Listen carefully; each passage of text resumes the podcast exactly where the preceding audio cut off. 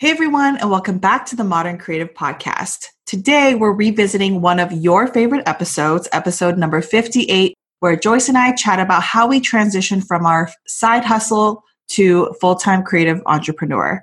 If this is something that you're interested in learning about, keep listening.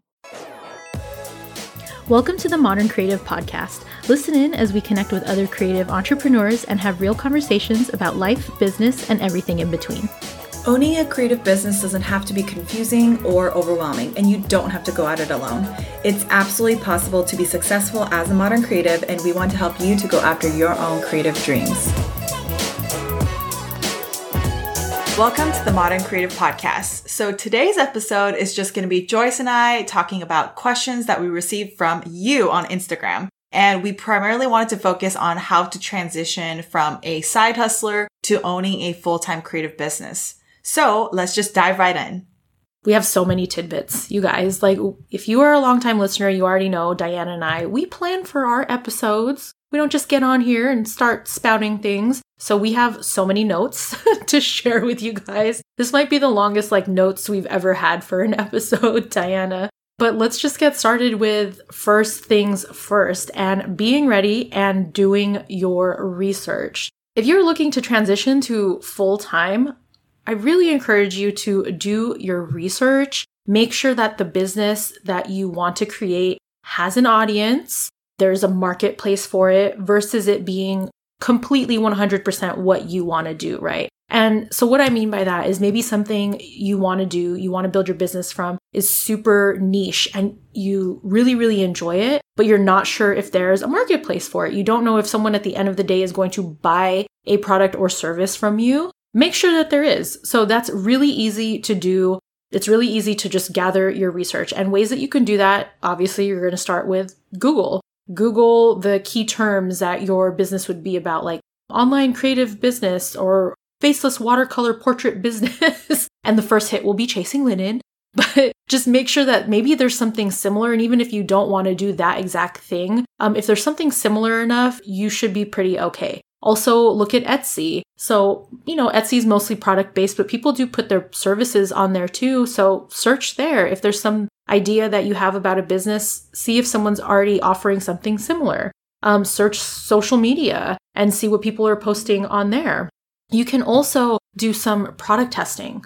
So, let's say you're a product based business. This could also go for services too, I think, but get your offering out there and see what happens. So maybe that means you have a beta launch for a course, for example, or maybe you offer your service at a lower rate or a pro bono rate just to see if someone will take you up on that offer. If you do do that, like Tangent, get some kind of social proof or a testimonial if you're going to do something pro bono. But that's another way that you can test your idea just to see if there's an audience for it.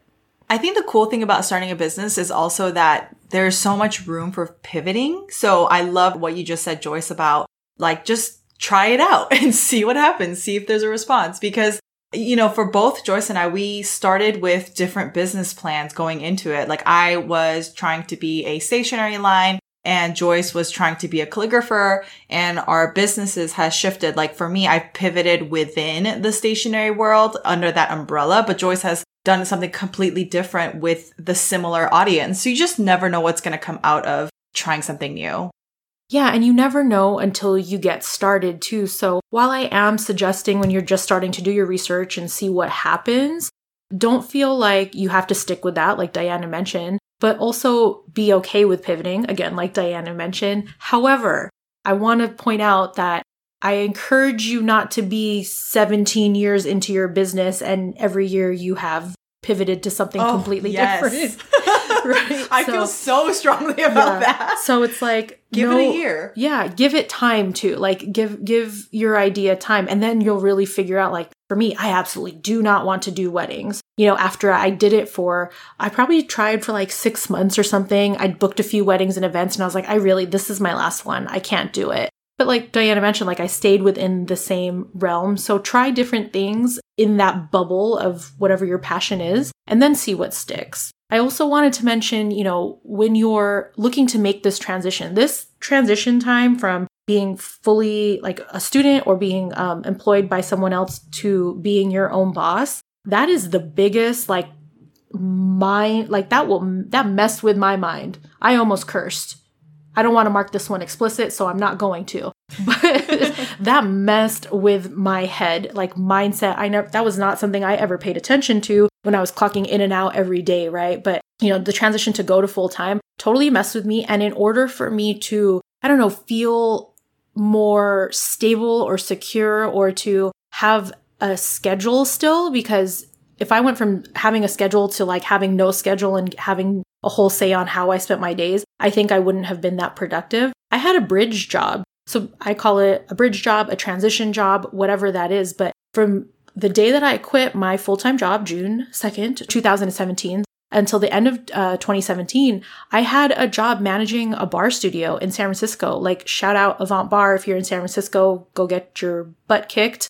But I managed a barre studio there in the city, and I felt good because Monday to, I don't remember, Thursday, I had to show up for like four hours a day, you know, at a place and work which was really helpful for me because it helped me figure out when I felt more productive, how I could balance different things. Because when you own your business, you're not just like creating and you're not just doing admin tasks. Like there's a variety of things there. So it helped me figure out like what p- part of the day I was better at doing certain things. So there's no shame in a bridge job. I know a lot of entrepreneurs that are doing really well now and they're like, no, I quit my job and I worked at Starbucks for six months so that I had the flexibility to build my business, the flexibility that my nine to five didn't give me. So that's another thing to consider if you're transitioning to full time. You don't have to jump right into it right away. You can get that kind of in between job.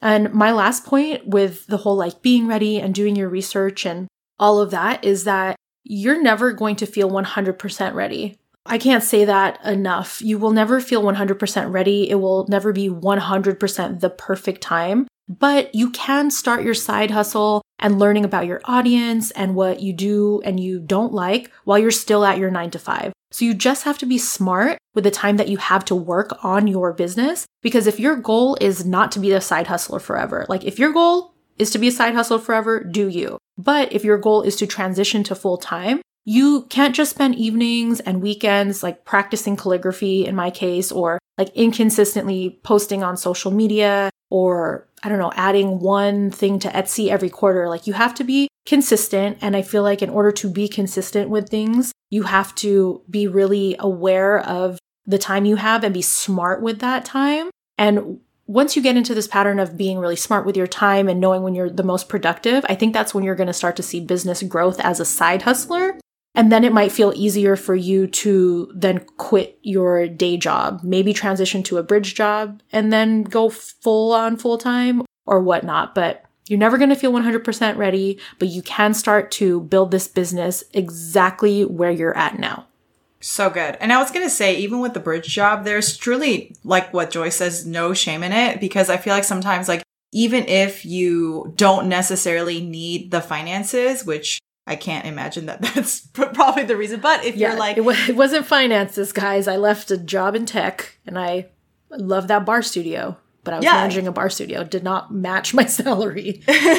but at the same time, I think what is cool is that you could also, it just gives you like emotional support because a lot of jumping into your full-time business is very like scary. It's really scary. So I think even a bridge job can help kind of alleviate some of those like anxieties going into it. And then while you're working on your business, you start to gain more momentum and confidence. And then you could jump in. So I feel like the bridge job serves multiple purposes. Oh my gosh, my bridge job too, they're so great. Like I love that studio. It's like anyone who's ever worked there, it's like a family. I just saw them a couple weeks ago for like happy hour. But if you look at my first like YouTube videos about calligraphy, they're filmed in the barre studio because the owner was like, if you want to work on your business while you're here and it's not like class time, like there wasn't a barre class, she didn't care because I had been working there part time. It was like my fun job for like a few years before that. Is that. so sweet. Yeah, like I don't know, I hit a wall and I was like,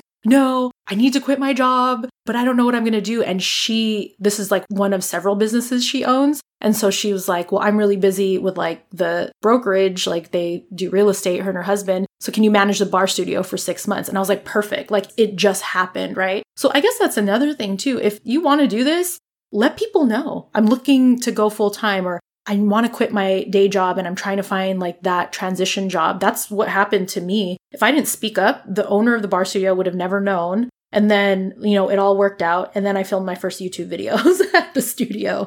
That's a beautiful story right there. Mm-hmm.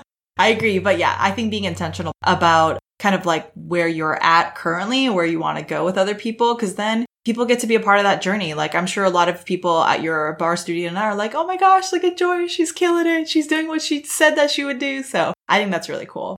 Yeah, they're super. I'm going to put the link in the bio. Actually, when we interviewed Lex from Punkpost, she's a client of theirs. So that's how we were connected. So we'll also link Lex's episode in the show notes. But yeah, and it might even give you a chance to be in a community, like Dianuh said, or it might just be for the scheduling. Like I said, I know people who have like worked at Starbucks, left well paying jobs, worked at Starbucks to get their business going, and now their business is doing really well. So that's just another tip.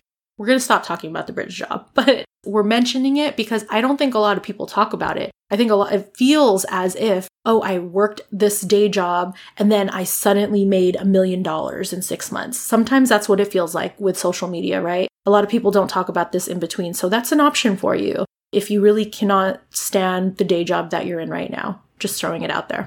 So, you guys know I'm very like, I love to do lists and I love steps. Dianuh is an action taker. She also loves to do and act and take action. So we wanted to share some steps on getting started because this is one of the questions we got. It was, but actually, like, what are the steps to get started to the transition to full time? So we're answering that here. So it comes down to having something to sell that you know has an audience ties back to what I said about research, right? You need to have something to offer people in exchange for money because then you are a business. So be really clear on what your offer is, what your packages are, what your pricing is. This will shift. Do not feel like you are locked into this and do not feel like you cannot raise your prices eventually as you get more experience. But initially, you obviously have to have something to sell to people. Also, like I mentioned, make sure that your prices are in alignment and also make sure that you can confidently like stand behind them. Yes, I charge $100 for this, for example, not like, oh, I don't know, I guess I kind of like, I'll take a hundred. There's a difference there, right? And if you want more pricing information, definitely check out our episode, episode 26, which talks all about that. And we'll link it again in the show notes. When you're getting started, it's also super, super important to get your legal ducks in a row. And so check out our episode with Annette Stepanian, episode 30, also linked, like I said, where she talks all about contracts. And we also answer a lot of our audience's questions when it comes to anything legal in business. You also want to make sure that you have a place to sell your services or products. So is that a website? Is that Etsy?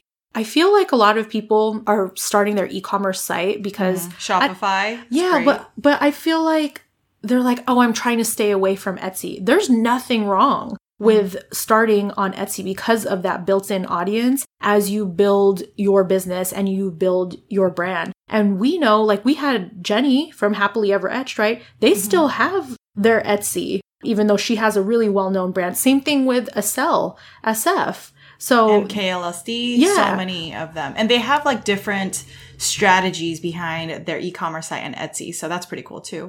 Yeah, so don't just have a place to sell. Like you need that to get started. And if that place is Etsy, because it's the quickest and because, like I said, it has that built in audience who's ready to buy, go ahead and do it. And then you can build your own site later.